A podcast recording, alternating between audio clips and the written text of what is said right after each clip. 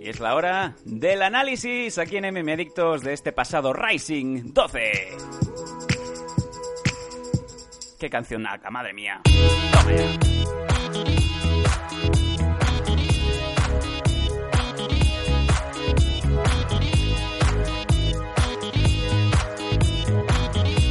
Quiero montar una empresa de wrestling, venga.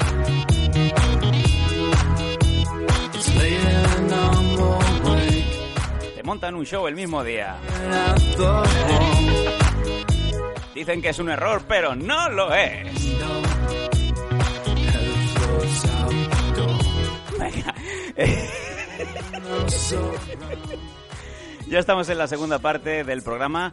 Programa que, como bien sabéis, esta semana también está partido en dos. Y en donde, pues como ya os dijimos en la, en la ocasión cuando tocó, pues que íbamos a hacer el análisis de Rising 12, el evento japonés por excelencia que visitaba en su doceava ocasión un pabellón en donde se vieron muchos combates de mucha calidad, también vimos kickboxing y también, ya para empezar os digo esto, apareció por ahí pues el gran Wanderlei Silva, Nathan, ¿qué hacía por ahí Wanderlei? Bueno, Wanderlei hay que decir que era eh, estaba en la esquina de Luis Gustavo, que estaba en el main event. De hecho, Luis Gustavo fue uno de sus protegidos. Y Vanderlei ya había estado aquí en Rising, pues coqueteando ¿no? con volver a, a pelear. Y a mitad del show salió y dijo, confirmó que iba a participar. Que, bueno, no confirmó que fuera a participar, dijo que quería pelear. Que por cierto, eh, más de, de la traducción en japonés que iban haciendo en el mismo momento que de sus palabras en brasileño, porque es que no lo entendía. Eh, Wanderlei ha trascendido tanto que ya habla wanderleyesco, ya no habla ni brasileño, Sí. no se le entiende. sin embargo, sin embargo, luego estuvo en la mesa hablando inglés, un poco con Fran Tree, con el otro comentarista, y ahí sí que le entendí, pero te lo juro, yo en brasileño no tenía huevos de entenderle. Bueno, eh, como bien os digo, fue Rising eh, número 12 que se, eh, bueno, se celebró en Nagoya y tuvo, pues como bien digo, combates con, bueno, pues para todos los gustos. La verdad es que teníamos muy buenas referencias en el mismo día del evento. Nos habían dicho, ojo, no os perdáis el kickboxing, pero después de ver los combates de, de MMA, yo creo que el MMA se comió totalmente a los combates de kick y tuvimos mm, titulares. Yo creo que vamos a empezar, Nathan, donde, donde, donde se merece. Vamos a empezar abajo. Los combates de kickboxing, obviamente, como esto es MMA Adictos, los vamos a obviar. Vamos a dar simplemente el resultado. A no ser que quieras comentar algo, vamos a, No, va- vamos a proceder. poquillas cosillas, no me algunos apuntes, porque el torneo de kickboxing de Rising, en el que van a estar Tenshin Nasukawa y Kiyoshi Horiguchi, eh, se va a celebrar a, a partir de septiembre, se va a empezar ya a, a montar y a celebrar. Y hay algunos de estos luchadores de aquí que podrían estar en- participando en ese evento, en ese torneo. Pues eh, si te parece empezamos en los combates de kickboxing, un catchweight de 53 kilos en donde Shota Taquilla ganó a Shuto Sato por decisión unánime. Sí, este, este estuvo, estuvo bastante bien. Taquilla Sota eh, es curioso porque es como un Goku, a- o sea, estamos hablando de Goku de Dragon Ball, de hecho la puedo Real Goku, porque entra, de hecho entra con el opening, la canción de de La el de- famoso Chalá es Chalá, o sea, la versión en inglesa Sí. en, en inglés en japonés del Luz Fuego Destrucción de aquí de España. Sí, te iba a decir que ahora mismo a las canciones de Dragon Ball les pega mucho David Bisbal y a One Piece le va una de Camela. Sí, es terrible, pero es cierto. Terrible, pero cierto. La de cuando zarpa el amor. Cuando zarpa el amor, sí señor, y, y- y va, va en- o sea, encaja Además, me hago la perfectamente. temática de One Piece. El caso es que, como te digo, Taquilla Shota pues entró, o sea, eso es como un Goku en vida real, ¿no? Y fue un combate entretenido. El- sobre todo, bueno, el primer, en el primer asalto se estuvieron estudiando un poquito más. Shuto Sato viene también de, de shootboxing. Eh, de hecho, a lo largo de este, de este evento teníamos a bastante gente con los pantalones largos clásicos de shoot Me llamó mucho la y atención. Shota, ya te digo, el segundo round fue bastante entretenido porque eh, no tengo las no tengo anotaciones por aquí, pero sí que recuerdo que ambos consiguieron un knockdown sobre el otro. Y en el tercer en el tercer round Shota consiguió otro sobre Sato y selló la victoria. Fue por decisión, pero la verdad es que Shota estuvo un punto por encima de Sato y la verdad es que fue un buen combate para abrir la noche. Y algo interesante sobre todo porque están en el peso más o menos de... Bueno, están un poquito por debajo del, del peso de Tenshin Nasukawa ambos, eh, pero igual a lo mejor podríamos verlo ahí participando en el torneo si consiguen subir, aunque es bastante complicadillo, ¿no? Pero bueno, el Tenzin suele pelear eso en 125, supongo que gente de 135, 130 también bajarán, porque bueno, por ejemplo, Kiyoshi Horiguchi ha peleado también 125, pero viene de 135 aproximadamente, que es donde está peleando ahora, y va a participar en el torneo. Así que va a ser una mezcla entre eso, entre gente que venga a lo mejor de la Flyway y Bantamweight peleando. Igual ahí a lo mejor Shota y Sato no entran porque son más fly, más, más más de 100, de hecho el peso está apostado en 117, son de un peso más pequeño y no creo que estén, pero oye, la verdad es que fue bastante interesante este primer enfrentamiento, por lo menos entretenido, aunque acabara en decisión. Eh, Shota, que mm, tenemos que avisar para los fans casual que no es el hermano del Tote King, eh, que también le guste pegarse en MMA. Desde aquí un abrazo a Shota, que por cierto es oyente habitual de MMA Adictos. Nathan se ha quedado muñeco. Seguimos subiendo. No, no, o sea, a ver, oyente me ha dicho, pues me parece muy bien, maravilloso. Lightweight de 70 kilos, Shintaro Matsukura ganando a Takahiro Okuyama por un puñetazo espectacular, un KO en el segundo asalto. Sí, fue por, por TKO, TKO realmente, porque hubo dos knockdowns, pero en el segundo ya el árbitro consideró que había visto suficiente y que no se iba Okuyama a, levantar. Y esta era la segunda derrota para la gente que venía de boxing, ¿no? Tras la primera de Sato, ahora también Okuyama caía. Y Matsukurai, recuerdo que fue con, con un buen 1-2. Bueno, no fue un 1-2 porque fue un, fue un jab sin mucha fe, sin nada de potencia, pero luego se sacó un overhand bien desde atrás en el, en el primer knockdown que consiguió y luego ya salió al asalto porque Okuyama se levantó pero no estaba quizás demasiado bien. Entonces el, el, Masukura se le echó encima nuevamente nada más que el árbitro permitió otra vez reiniciar la pelea porque veía que estaba tocado y lo volvió a mandar a la lona y automáticamente paró la pelea. Y otro catchweight, en, en, este caso de 59 kilos, entre los eh, kickboxers Ryuki y Naoya Ogawa, en donde se fue la decisión para Ryuki. Sí, quizás este, este combate fue eh, a lo mejor quizás el menos entretenido de los tres. Ryuki también venía diciendo que tenía un objetivo que era enfrentarse a, a Kiyoshi Horiguchi, que decían porque ahora mismo es el, hombre que está bien eh, potente, fuerte y está en un peso parecido al de, al de Ryuki, pero la verdad es que eh, con el combate que hizo esta noche en este Rising 12, la verdad es que no llamó mucho la atención, no llamó la impresión, no, no impresionó la verdad demasiado eh, ya no solamente yo creo a los aficionados, sino también especialmente a, a Sakakibara, que por lo visto poco después dijo que no realmente no se quedó contento con los combates de kickboxing que hubo, a pesar de que para mí los dos primeros fueron bastante entretenidos, ¿no? Y los dos que, que quedaban en, el, en la CAR la verdad es que estuvieron bastante bien y aunque, bueno, ahora ya, sí, vamos, vamos rápidamente a cerrar los dos combates que nos quedan de kickboxing, así cerramos la carpeta ah, de kickboxing. y en la división pluma, 65 kilos, Kaito Ono ganando a Sho Ogawa, que no es el presidente de, de, Stardom, por otra decisión unánime. Sí, eh, Kaito es el hombre que viene a... Mm, es el hombre de, fuerte ahora mismo de, de shootboxing sobre todo después de que se haya ido a Andy Sauer, ¿no? Y, ahora que Rena pues está también un poquito de lado y Mio Sumura pues está también ahí que ganó la no perdió la, la S-Cup así que no se sabe muy bien dónde está pero Kaito venía de pelear en Rising 11 hacía dos semanas y de vencer y le dieron un nuevo enfrentamiento aquí y la verdad es que bastante bien volvió a hacer lo que porque hay que decir que no haya visto a Kaito y no haya visto el evento Kaito es un luchador bastante alto para lo que es la categoría de 145 143 145 libras que aproximadamente que es donde pelea es bastante alto y esa, esa altura también viene acompañada de un alcance bastante digno. Entonces a Ogawa le costó mucho el entrar ahí y Kaito explotó muy bien la distancia, incluso con algunas fronky, algunas patadas frontales directamente a la cara, pero a bastante corta distancia. Y Ogawa sí que era uno de esos, de esos nombres que igual podemos ver en el torneo de de, de, de Kickboxing de Rising. Shogawa creo que me parece, ya digo, no lo tengo por aquí anotado porque en principio no íbamos a hablar mucho, pero me parece que era campeón de Muay Thai y que también podría, por el peso, podría estar aquí en, el torneo. Así que mm, otra buena victoria para Kaito en el segundo combate que tiene en Rising. Y aunque no sea shootboxing, porque bueno, shootboxing tiene unas normas especiales también permitiendo agarres de pie y, y estrangulaciones en, pie equipo sí, obviamente no. Pero un buen trabajo de Kaito y la verdad para mantenerse en forma y en racha y dejar una buena sensación de nuevamente aquí en Rising.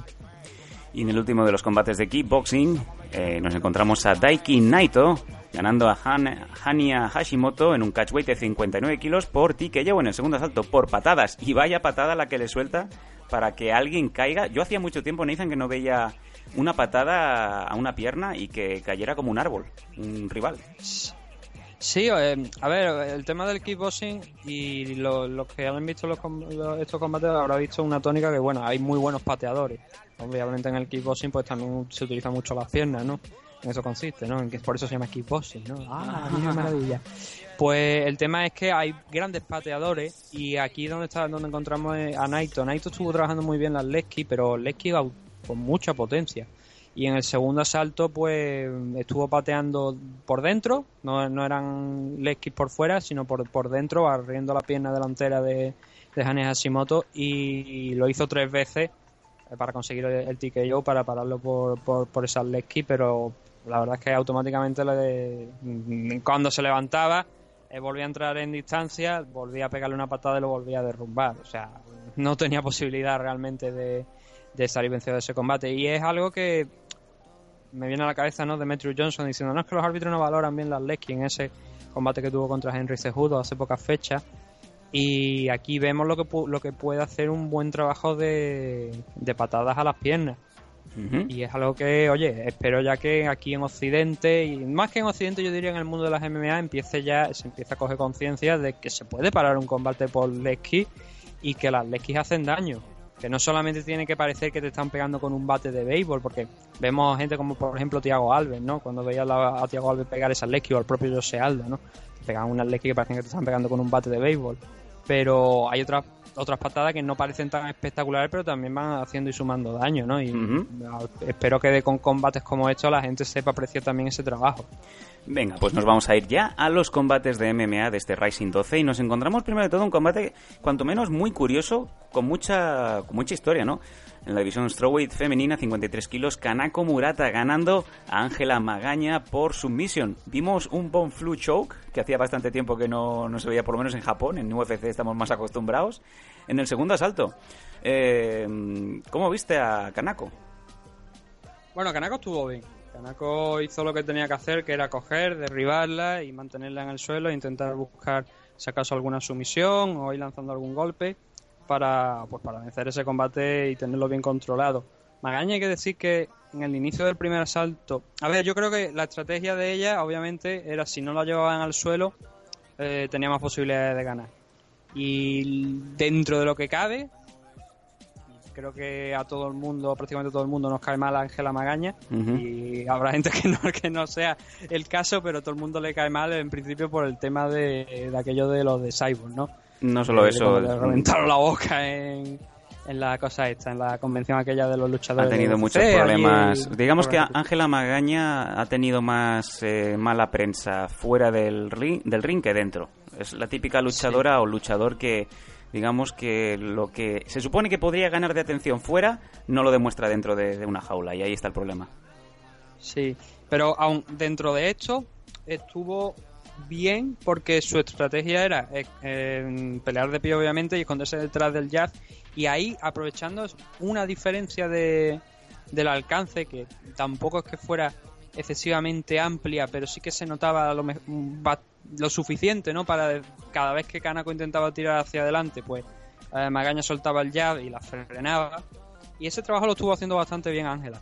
Eh, el problema, claro, que tenía delante a una campeona, me parece que es junior, o sea, campeona mundial junior de, de wrestling. Y que su arma principal es el wrestling. Y ahí no pudo hacer frente a Kanako. Kanako iba derribándola una y otra vez. Algunas veces le ganaba la espalda, pero sin llegar en ningún momento a, cerrar una, sumisión, pero esto fue la tónica del primer asalto. Iba derribándola, Magaña conseguía levantarse, pero cuando volvían de pie volvían a ir al suelo. Y en el segundo asalto fue algo parecido. Consiguió derribarla nuevamente con un, con un single leg, que acabó en side control. Eh, parecía que no tenía nada, porque el Bon Flu parece que a veces que no tiene realmente una mm. sumisión bien cerrada. Cierto porque no es un triangle choke, es parecido pero no llega a ser tanto, es, un, es algo que es diferente a, al triangle y cerró el Bonfluk, tú veías que lo tenía cerrado pero que no estaba no lo tenía realmente, no estaba presionando lo suficiente hasta que llegó un momento en el que Magaña intentó abrir algo de espacio, ¿no? empujando con las manos para ver si podía recuperar una guardia y obligar a Kanako a soltar ese Bonflug, pero lo que hizo fue peor porque en ese momento cuando intentó abrir el espacio Kanako saltó al Mau y ahí sí que ya no hubo escape ninguno, ninguna posibilidad, porque ya ahí era apretar, apretar, apretar, y a Magaña pues no le quedó más remedio que, que rendirse y sumar una nueva derrota en el casillero. Venga, ya lo dijimos, ¿no? Tiene el mejor manager de la historia porque le ha ido cogiendo pelea en compañías grandes y lo de UFC ya lo habíamos comentado, era un auténtico milagro, ¿no? Que se hubiera enfrentado a Ticia Torre, Michelle Watterson y Amanda Cooper con tres derrotas consecutivas y solamente hasta que se enfrentó contra Amanda no la despidieron. El manager de Ángela Magaña sería capaz de poner a Nathan Hardy de ministro de Cultura de España. Fíjate tú. Mm. Eh, y Kanako, pues. Bastante bien. Kanako hizo un buen trabajo, ahora mismo haciendo a un 8-1 de récord y su única derrota es contra Rin Nakai. Sí que es verdad que tampoco se ha enfrentado hasta este momento, hasta esta pelea, no se había enfrentado contra rivales realmente grandes, con un balance y un registro importante, quitando Kira Batara, ¿no? Y ahora esta victoria, pues por lo menos le añade un, un nombre importante ¿no? al registro de, de luchadores a los que se ha enfrentado y la verdad es que está evolucionando, está creciendo. Hay que decir que solamente lleva dos años en el mundo de las MMA y ya ha peleado nueve veces y de momento el resultado satisfactorio. Ya nos preguntaron en, la primera parte del programa si habíamos, si pensábamos ¿no? que se podía enfrentar a Rin Nakai. Yo creo que sí, no sé si estaría preparada. Le vi algunas correcciones, porque por ejemplo en el combate que tuvo con Ring, eh, Ring iba cambiando el nivel mucho. De hecho, comentamos aquí, me ha visto Fight de aquel combate, iba cambiando mucho el nivel y aquí Murata también iba cambiando el nivel con, con Magaña. No sé si habrá aprendido la experiencia de aquello, pero desde luego también está haciendo los training camp allí, parte de los training camp en Estados Unidos, como bien se vio en el vídeo previo ¿no? de al combate con su madre y todo allí también entre el público. Sí, muy, muy curioso eso. Sí y ha, presentado una evolución y vamos a ver ahora cuál es el siguiente combate que, le pueden poner. No sé si, como te digo, una revancha contra Reina Kai o otro rival, pero de momento Murato está creciendo y la verdad que está evolucionando bastante bien. Tendría todo el sentido del mundo ahora, sobre todo que, como bien dice Nathan, Kanako está creciendo y, con un récord muy impresionante para solo 22 añitos. Seguimos subiendo y nos encontramos uno de los combates quizá más divertidos de todo el CAR, con lo que, con lo que es decir divertido, atención. En la Heavyweight 120 kilos o más, Roque Martínez ganando a Kiyoshi Kubawara por el que llevo en el primer asalto. Roque Martínez, también conocido como Samurai Marjan. No, eh, Kubawara es el Marjan. Eh, perdón, eh, perdón, Kubawara conocido como Marjan. Sí, a Roque Martínez en Japón le dicen Rocky. por el tema de, bueno, ya te digo, a Irene, a Irene Cabello le decían Airin. Airin. a Roque Martínez le dicen Rocky. Y sí, el combate, a ver, el combate bastante entretenido. Igual hay gente que le llama la atención que Roque Martínez iba con zapatos, iba con zapatillas deportivas, zapatillas deportivas de Grelling. Me recordó mucho Nathan a los primeros Prides o incluso los primeros UFC, ¿no? Mm. En donde veíamos a Mark Coleman con, con esas con esas Mizuno, ¿no? Sí, y bueno, aquí en, aquí en Racing no ha sido el único que, que la ha llevado.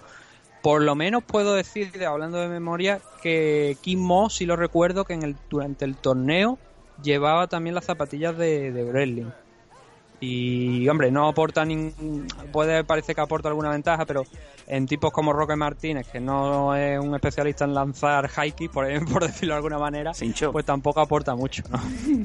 pero es legal, o sea, que está permitido y que no, no hay ningún problema con ello.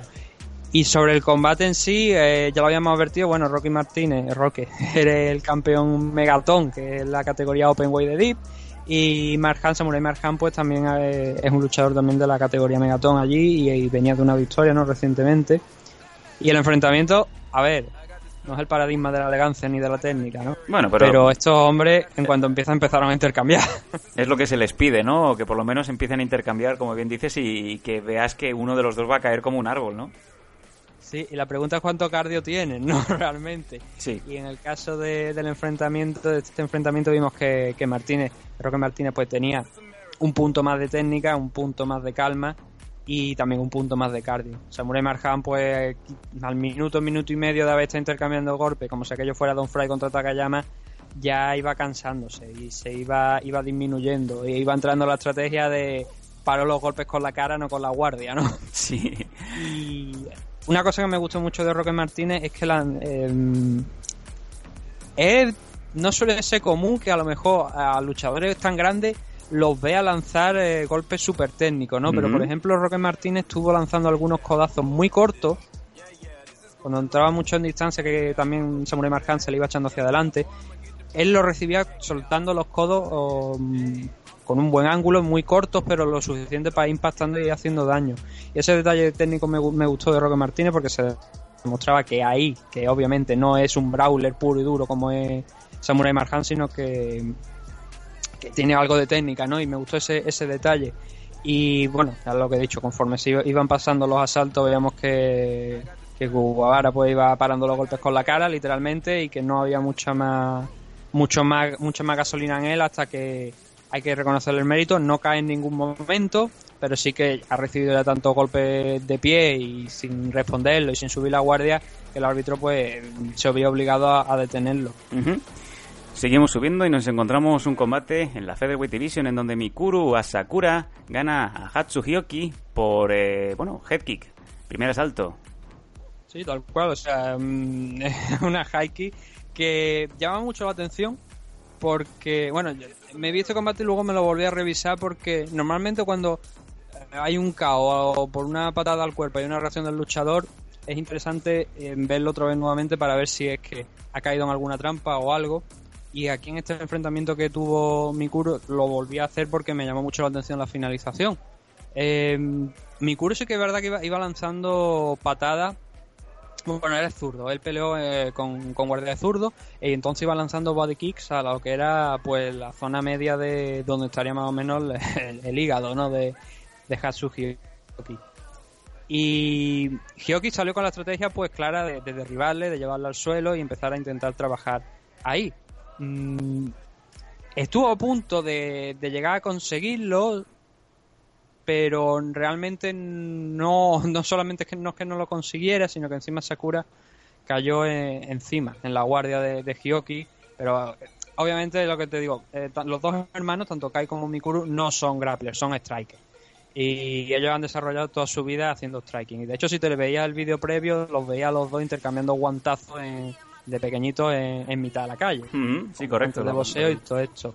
Y bueno, las pintas de Mikuro Sakura de joven eran básicamente el típico la típica película hay una película que se llama Crucero no sé si la habrás visto no no no la he sino que la busque la gente que es la viva imagen de bandas de, de colegio de, de, de escuelas de preparatorio como allí en, Latinoamérica, sí. Eh, soltándose de golpe, ¿sabes? Pura, puro gang que le llaman, ¿no?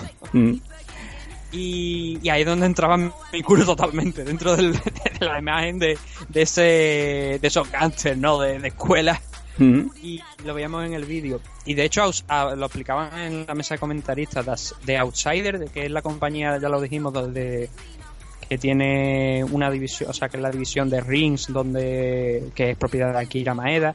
Mikuro y tanto Mikuro como Kai hicieron carrera ahí y, en la, desde la mesa de comentaristas lo vendieron como que era una oportunidad que le daba Akira Maeda a chavales que peleaban en la calle de poder hacerlo profesionalmente. Bueno. El comentario de la esquina, la verdad, estuvo bastante interesante. Eh, entonces, como te digo, Mikuro, lo que estábamos volviendo al combate, Mikuro es un striker, ¿no? Y sí que, como te digo, esa patada la patada a la finalización es muy curiosa porque él se ve que, o sea, él suelta la, suelta la pierna de la izquierda desde atrás con bastante, bastante recorrido, bastante potencia. Y el propio Hyoki lo ve. Pero no sé si es que prevé que le fuera a lanzar una, una porque mm, algunos minutos antes, algunos, bueno, minutos no, pero algunos segundos antes sí que le había lanzado una con la misma, con la izquierda. Le había lanzado una Leski y no sé si es que prevé en ese momento Hyoki que le va a lanzar una Leski y lo que intenta es agarrarla y llevar la pelea al suelo porque lo que hace es eso, es soltar una mano, meter la cabeza abajo, pero claro, en momento de meter la cabeza abajo se encuentra de lleno con lo que es la, espinilla de, de Mikuru dándole en toda la cara y aunque no lo deja completamente cao en ese momento, sí que el asalto posterior, eh, soltando golpes desde arriba, sí que provocó que el árbitro finalizara la pelea. Es como el caso de, de Kanako Murato. Son luchadores muy jóvenes. En el caso de Mikuru creo que son 25 años, me parece. Bueno, creo que ambos, tanto Kanako como Mikuru, creo que tienen 25 años. Y necesitaban un gran nombre para añadir a su récord. Y en el caso de Mikuru Sakura ha sido Hatsuki Que Eh, lo hemos visto por UFC, lo hemos visto con mal resultado reciente en Pancrase, donde pues tuvo una, una competición bastante seria en Japón durante los años anteriores a, participar en, UFC, pero ya en esta última parte de su carrera no está especialmente brillante, pero sigue teniendo ese nombre, ¿no? De, ser un luchador que ha pasado por UFC y de luego una victoria ahora mismo de Mikuru sobre él le ha venido le va a venir bastante bien. Los dos hermanos están ganando ahora mismo y están haciéndose un nombre en Japón. Y es lo que quería porque realmente yo creo que es lo que quería realmente Rising porque estos dos chicos estaban peleando en Raw sí además de estar peleando en Outsider estaban peleando y recientemente también eh, Mikuru peleó en Deep pero sus combates anteriores habían sido en Raw UFC, sus dos últimos combates, y está bien que lo hayan recuperado y lo hayan traído aquí. Que por cierto no lo he comentado antes, pero Samurai Mahan salió con unos pantalones de Raw FC, teniendo en cuenta, bueno, me llamó mucho la atención porque es japonés, pero también es verdad que ha peleado en Raw FC y no sé si es igual a lo mejor participa en Rising por algún acuerdo a lo mejor con la compañía, porque aquí ya hemos tenido lucha de Raw FC, pero me llamó mucho la atención eso de que Samurai Marhan saliera con el con el pantalón de, de Raw FC, que como te digo, ha participado ya, pero su último combate precisamente no fue allí, fue en Deep hacía pocas fechas y me llamó mucho la atención, la verdad. Seguimos subiendo y nos encontramos eh, un combate que también tenía mucho que, que decir. Kylie Young ganando en la featherweight a una reina Miura que desde luego lo último que esperaba era otra derrota más, ¿no? Sí, hay que decir que, bueno, a ver, eh, las dos rivales importantes que ha tenido Reinas eh, se puede decir que son Cindy Dandois y Kylie Young. pensaba que ibas a decir Jassy Gabert. Pero también es verdad que solamente tiene 22 añitos y que tiene mucha carrera por delante. Y entonces, estas derrotas ahora mismo eh, no es tanto el que pierda, sino cómo lo ha hecho. Si ha peleado bien, si no ha peleado bien. Creo que el combate de Reina, teniendo en cuenta la diferencia quizás de, experiencia ¿no? que hay entre ambas, que bueno, en el caso de, de, de Kylie Young estamos hablando de un 8-9, uno de récord ahora tras, esta, tras este enfrentamiento, pero no es el récord, sino las luchadoras a las que se ha enfrentado. Se ha enfrentado a gente como Julie Kitsi, a la propia Gina Carano, Rick Carmuch, Leslie Smith. Muchísima experiencia. Claro, lo que quiero decir es que se ha, enfrentado a, mayores nombres de los que se ha enfrentado Reina y tiene mucho más experiencia. Además, también en el enfrentamiento se veía, claro, una diferencia de, tamaño entre ambas bastante evidente. Kailin Young controló mucho la distancia y, es lo que mm. dices tú, se notaba esa experiencia, ¿no? Tenía esa distancia, ese range más que bien cogido y, y así tenía Reina pues a distancia y la tenía controladísima, desde luego. Sí, la, tuvo muy controlada. En el primer asalto sí que estuvo, sobre todo en el primer asalto estuvo mucho más controlada que en el resto, porque ahí le costó a Reina mucho encontrar que encontrar la distancia como tú decías, que cuando golpeó, realmente los golpes más efectivos de Reina fueron creo dos overhand que lanzó, que eso sí que ahí no lo, no lo contó Kylie Young y no contaba con ellos y se, lo, se los comió. Pero a partir de, pero, o sea, pero en este primer asalto tú bien lo has dicho, era la distancia de Kylie Young lanzando golpes cómodos, de vez en cuando a lo mejor atreviendo a lanzarse también a, lanzar algún combo, seguido de también algunas patadas, porque fue mezclando también las, las patadas con, con, los golpes con las manos, con lo cual eh, estaba complicándole mucho la cosa, porque no era una luchadora que solamente presentara, o sea, que sea fuerte en un aspecto, sino que estaba presentándote una guerra en torno a todo el striking, ¿sabes? Todo, quitando rodillazos y, codazos, estaba, estaba complicando todo eh, a base de patadas y, y le controló muy bien la distancia. En el segundo sí que es verdad que vimos una reina, por lo menos para mi punto de vista, mejor, porque no solamente que consiguiera llevar un par de veces al suelo a, a Kylie Young, sino que además se habituó un poquito, entró un poquito más en el timing de esas patadas, porque en, en las dos consiguió ese takedown tras, tras agarrar una, una de las piernas en un intento de estos golpes, de estas patadas que, de la que estamos hablando de Kylie Young,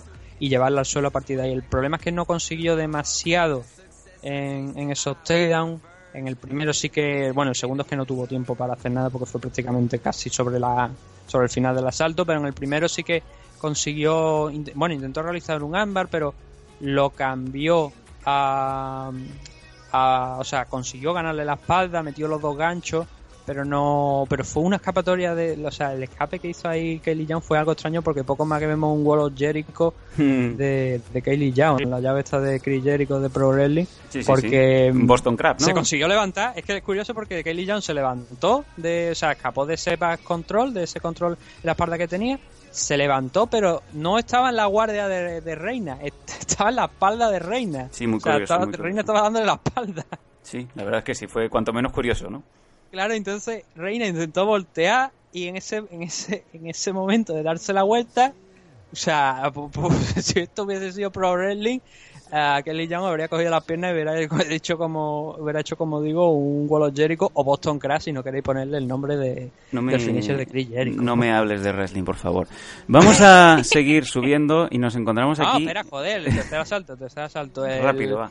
Es que no, porque la, la, la decisión sí que es verdad que se vio mejor trabajo en, a lo largo de lo que es todo el combate para, para Kaylee Young, pero la, la diferencia quizá entre ambas en el segundo y en el tercero no fue tanta, porque en el striking sí que se veía que la tenía muy controlada e incluso hubo algunos combos de Kaylee Young que realmente le complicaron la asistencia a Reina, pero en el tercer asalto también consiguió volver a derribarla dos veces, consiguió incluso ya para en el minuto y medio final volver a ganar la espalda, volver a meter los dos ganchitos por dentro de Reina e intentar trabajar a ver si conseguía un Real Naked Choke. Pero ya digo, el trabajo de Reina en el suelo me gustó, consiguió derribar en dos ocasiones, en hasta en cuatro ocasiones, creo que fueron en total a lo largo del combate a Kelly Young, con lo cual hay notas muy positivas en la, en la, en la derrota. Y lo, lo, que te comentaba el otro día fuera de, de micro es que quizás igual es hora de buscar otro camp alternativo Sin duda. donde Reina pueda seguir creciendo. Sin duda. La, hemos visto la evolución de, de Kana Sakura, que está entrenando en el gimnasio de también de, de Hiromasa ¿no? que lo vimos en, en Rising contra Kiyoshi Horiguchi en el Rising 11. Y está rodeándose de un equipo de entrenadores, incluso también pasa tiempo con, con Megumi Fuji entrenando, ¿no? Entonces creo que es el momento de que Reina cambie de camp, eh, sin abandonar el suyo, ¿no? Pero entrenar también en otros sitios para ver si puede mejorar, porque la verdad es que el striking no es el, obviamente, es donde más flaquea, pero en el suelo la verdad es que ya digo, lo, la vi bastante bien, bastante aceptable. Tampoco es que Kelly Young como, no se maneje especialmente bien el suelo, pero sí que me, gustó. Entonces, cosas positivas dentro de la derrota y la verdad, la primera victoria de Kelly Young después de salir de, de ese retiro ¿no? de cuatro años pues veremos si le impulsa a coger más combates, no sé si aquí o bien volver a combatir en Invista, que hay que curioso porque es la matchmaker, ¿no? Entonces no sé si sería, oh, yo me quiero poner contra este, me pongo directamente con el título, como si esto fuera otra vez el señor más mojón, ¿no? De, Pro Wrestling, de la WWE. Sí, pero te he dicho que no me hables de wrestling, por favor. No quiero saber nada de wrestling ni de nada. Vamos a seguir subiendo, va. Vamos a seguir subiendo. Nos encontramos en el, quizá en el momento más espectacular de todo el evento. Mira, ya se me ha jodido la mente, coñi.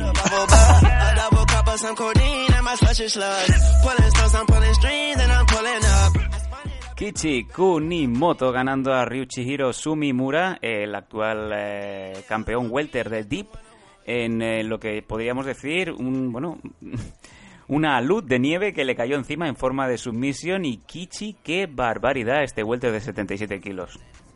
Sí, yo creo que ha dado la definición perfecta de lo que fue el combate.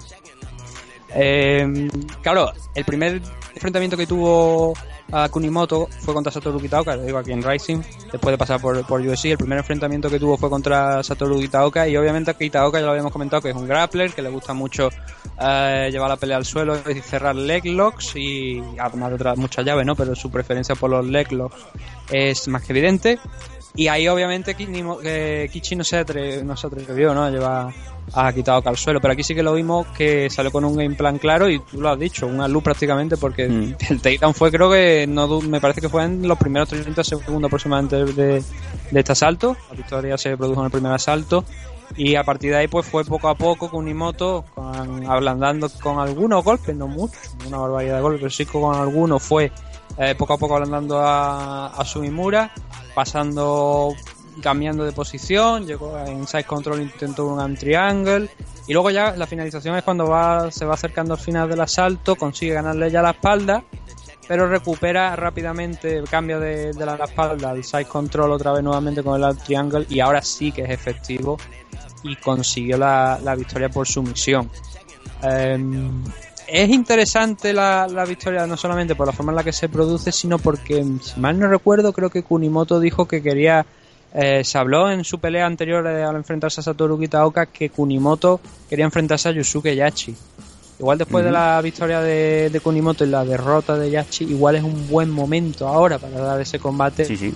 Y, y, que, porque estaría aquí para la cosa y sería desde luego una buena pelea visto lo que, lo que hemos visto y además de, por primera vez hace un tiempo para Yachi hasta que se desde que se enfrentó contra contra Kitaoka pues sería un combate contra otro luchador que también puede llevar la pelea al suelo y sería la verdad una pelea interesante una lucha de estilo. Como una buena victoria de Kunimoto como digo la verdad bastante impresionante porque yo creo que nadie esperaba realmente que a su edad no no como no sí eso te iba a decir que como nota curiosa tiene 37 años y entrena en el Cobra Kai MMA Dojo. O sea puto amo Dave Strasser no que es el el entrenador Sí, y ya digo, sí que lo, lo, habíamos visto en el suelo, ¿no? Que ya había conseguido varias victorias, pero de la manera en la que la consiguió, pasando totalmente por encima de, tú lo bien decías, campeón de, de Deep, eh, la verdad es que lo desmontó por completo y no sé si lo veremos más por Rising, ¿no? se va a Una quedar, buena experiencia que se llevó el pobre hombre. Se va a quedar de matchmaker de, de Riot Wrestling.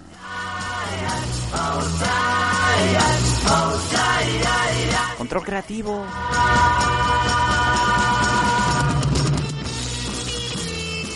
En el main event de la noche, en este Rising 12, en la Bantamweight, Yuki Motoya, que no Montoya, ganando a Kazuma Sone por Rear Naked Choke, mata a León en el segundo asalto. Sí, Motoya y Nagoya tiene una fácil, una rima fácil. Sí.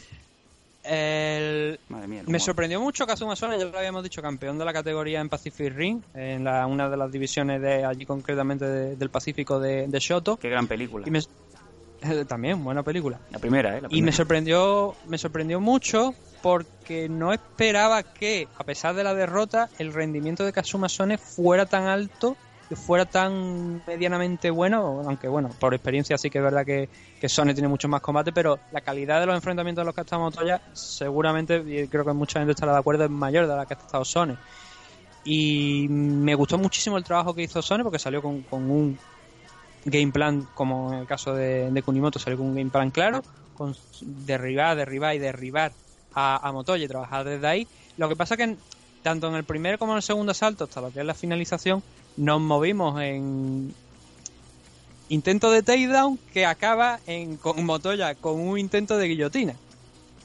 Fue prácticamente constante a lo largo del primer asalto y a lo largo del segundo asalto. Cada vez que Sone se levantaba, eh, o sea, que eh, Sone derribaba a Motoya, Motoya intentaba cerrar una guillotina, que no fue efectiva ya, lo, estamos, lo, lo que estamos comentando, no fue efectiva en ningún momento. Pero si Motoya se levantaba y Sone volvía a derribarlo a los pocos segundos, que es como es lo que pasó, ya digo, en la película de casi todo el combate, Motoya volvía a agarrar la guillotina, pero nunca es bastante efectiva. Eh, la finalización es eh, Motoya salta, hace, el shoot eh, para intentar derribar a, a Sone. Lo para, Sone lo para en un primer momento, pero Motoya sigue, insiste y rápidamente cuando bueno cuando Sone se ha liberado de, ese single leg lo que hace Montoya es echársele encima y en esa ocasión lo que hace ya automáticamente ganarle la espalda y, y prácticamente en uno o dos segundos meter los dos ganchos por dentro cerrar el rear naked choke y Sone se ve obligado a, rendirse en una sumisión que fue ya digo fue muy rápida y yo creo que a Sone le cogió bastante por sorpresa porque no esperaba algo similar algo que ocurriera tan rápido, ¿no? Visto cómo tenía de controlado el combate en el primer asalto y cómo también lo estaba haciendo bastante bien en el segundo. Me gustó, ya te digo, tenía menos expectativas puestas en Sony de las que realmente luego me demostró en, en el combate, así que, oye, visto lo- la buena actuación que creo que tuvo, debería tener una... A mí me gustaría volver a verlo por aquí. Y Motoya, ya lo habíamos comentado que era el gran favorito, él consiguió la victoria, pero la verdad es que lo pasó no es que lo pasara no fue muy complicado porque realmente cuando son estaban encima no llevaba demasiado peligro no presentaba una amenaza de finalizar la pelea pero sí que lo derribaron tantas veces que mm, cuanto menos eso ya su- hace que su actuación no fuera especialmente buena. Así que eso el detalle de la victoria y Sone con una gran actuación a pesar de la derrota que al final estas son el tipo de, de cosas y el tipo de actuaciones que se agradecen en Racing y que te permiten volver a pelear Pues nos vamos al eh, combate estelar y un combate que desde luego no decepciona a nadie. Un combate que tampoco, digamos que el público japonés eh, esperaba para nada y es que el brasileño Luis Gustavo ganó al eh, favorito, a Yusuke Yachi, en el segundo asalto por un KO espectacular en la división lightweight y hay que decir que el rival original que al que se iba a enfrentar a enfrentar Yachi era el campeón light eh, lightweight de Jungle, Bruno Carvalho. Así que, bueno, así, así acabó la cosa, ¿no? Sorpresa y nueva estrella, Luis Gustavo. Sí, yo de hecho, eh, a ver, la pelea de Bruno Carvalho quizás era un poco más, obviamente estaba más estudiada por parte de Yachi porque el tiempo eh, de preparación podía haber sido mayor, la baja de, de, este chico de, de Bruno Carvalho se produjo hace pocas fechas, muy pocas fechas, creo que no estamos hablando, me parece, de dos semanas, quizás mucho más allá de dos semanas. Y lo poquito que habíamos visto de Luis Gustavo, por lo menos a mí me había llamado mucho la atención y me había gustado, por, por el tema de no solamente que lo habíamos visto que es capaz también de finalizar las peleas por sumisión, pero no es tan grappler como otros luchadores. Lo que sí que lo habíamos visto era la amenaza que presentaba en striking que tenía un striking muy peligroso, muy afilado y que era bueno en casi todas las distancias, tanto por fuera eh, como por dentro, luego llegando al clinch, soltando rodillazos, que es como se produjo uh, la última victoria que tuvo antes de esta de Yachi. Y el combate en sí eh, fue una auténtica guerra, que yo creo que Yachi se vio desbordado por, como digo, el striking de, Luis, Gustavo, de Luis Gustavo, que iba soltando, no solamente es que soltara a hooks con cierta potencia, sino es que encima lo seguía con varios golpes detrás. Entonces Yachi no tuvo un momento de respiro y además hay que añadir que iba soltando flying knees como el que soltaba, como el que soltaba ya, ¿sabes?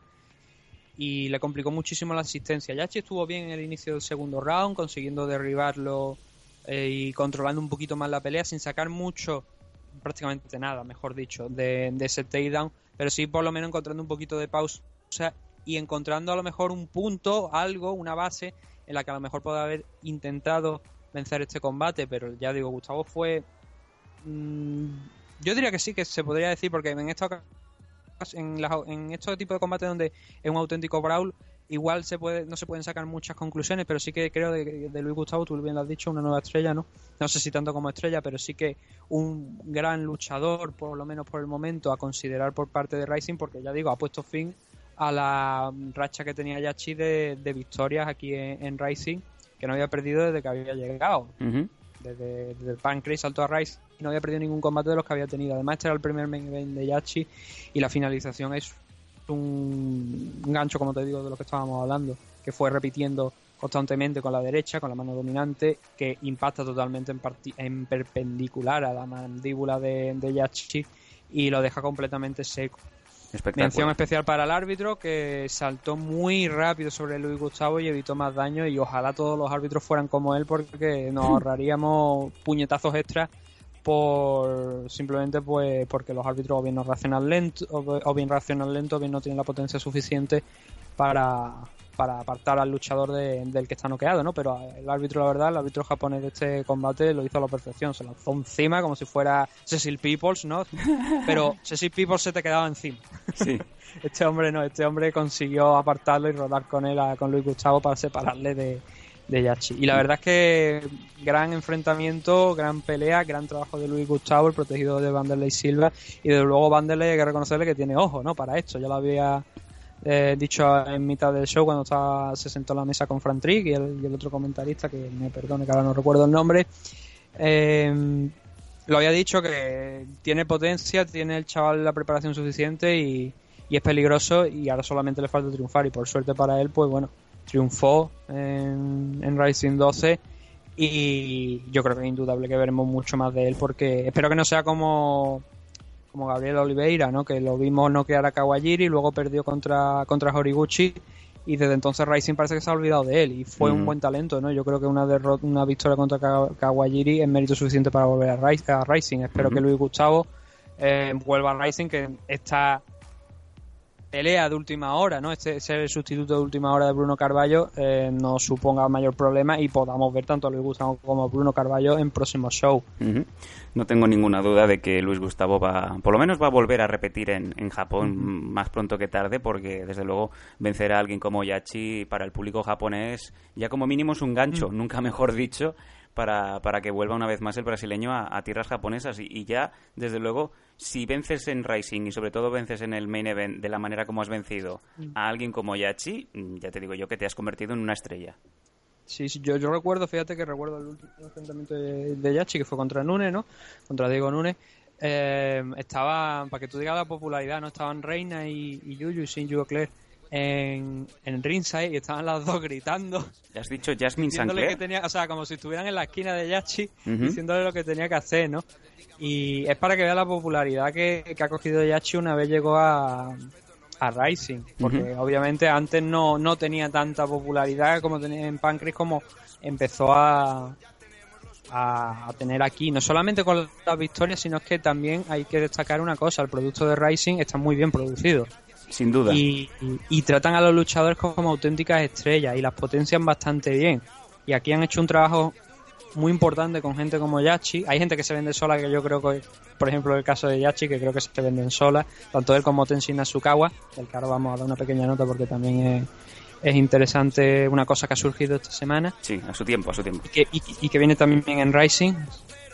Y como te digo, con Yachi lo han hecho bastante bien. Tiene una imagen que es bastante llamativa, esa melena larga, entrenan el Crazy Lo hemos dicho, lo hemos dicho, sí, hemos, hemos grabado esto para, para la gente del gratuito, lo hemos, eh, hemos grabado un especial eh, para nuestros suscriptores en Patreon, en patreon.com barra mmiaditos, en donde hemos estado haciendo un play-by-play en vivo del combate de Luis Gustavo contra Yusuke Yachi, y había muchos detalles que hemos ido comentando, y, y cuanto menos es eso, y la imagen que, que bien estás comentando de lo mucho que cuida Rising a, a los luchadores, es patente.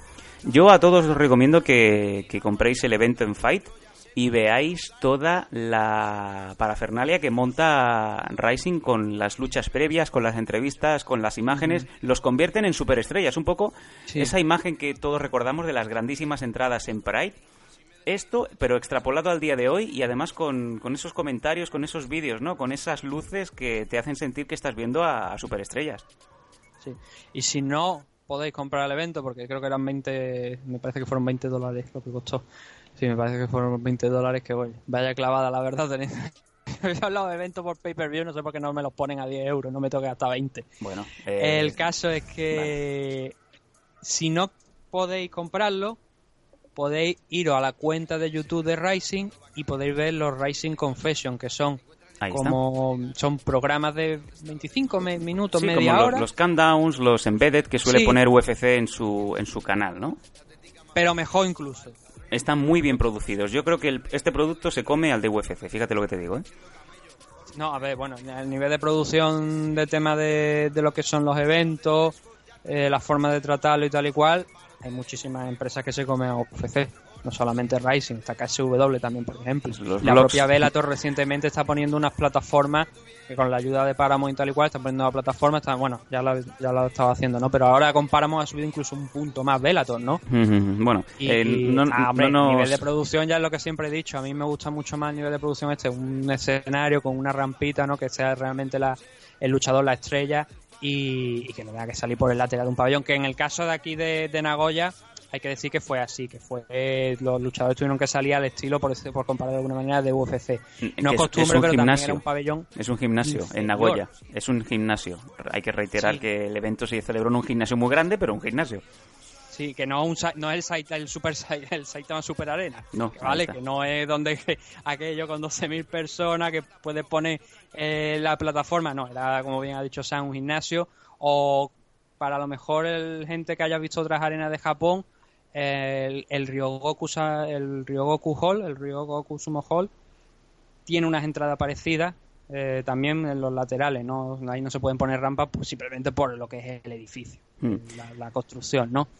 Y bueno, fueron 5.500 personas aproximadamente las que fueron aquí a- al show, Muy bien. que fue creo que prácticamente lleno total.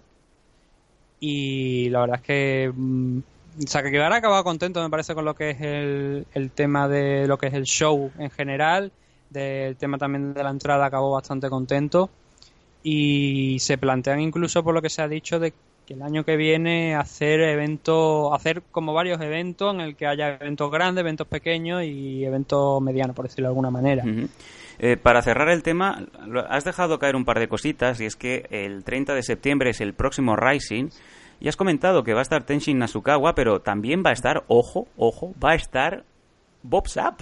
vuelve Bob Sapp a Japón y vuelve Bob Sapp a pelear, en este caso contra el, egipto, el egipcio Osuna Arashi, en un open weight. Sí, Quintaro, ya lo habíamos comentado en el último, en la primera parte, nos habían hecho también una pregunta de si queríamos ver a, Baruto con Quintaro, ¿no? Pues Quintaro sí, y, bueno, habíamos, comentado lo de, lo de Baruto, que se preveía, por lo que había dicho él, que él pensaba volver a Europa, ¿no? Con lo cual he quedado un poquito descartado, pero Quintaro entraba en acción para este 30 de septiembre. Y sí, lo que se ha dicho en las últimas horas es que es Bossab. Ya lo habíamos, ya lo había comentado, ¿no? Lo habíamos comentado en la primera parte, que se rumoreaba que era Bossab.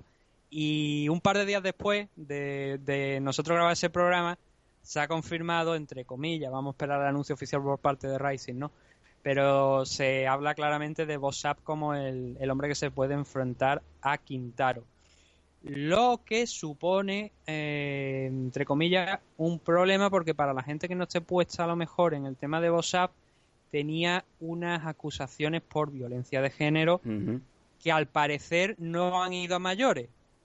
Y, si, y es verdad que en Japón ha habido otros casos, y Sam me va a volver a perdonar porque voy a tener que volver a hablar de Pro Wrestling. Madre de Dios. Pero hemos visto el caso de algún Pro Wrestler, como Tomoaki Honma en New Japan Pro Wrestling, que también tenía acusaciones de violencia de género, y sin embargo, eso, a ver, si hay una sentencia se lo toman muy en serio y no lo condenan prácticamente al, ostracismo. Pero si no hay una sentencia, y obviamente si no hay una sentencia no hay una, condena, no se lo toman tan, tan a pecho.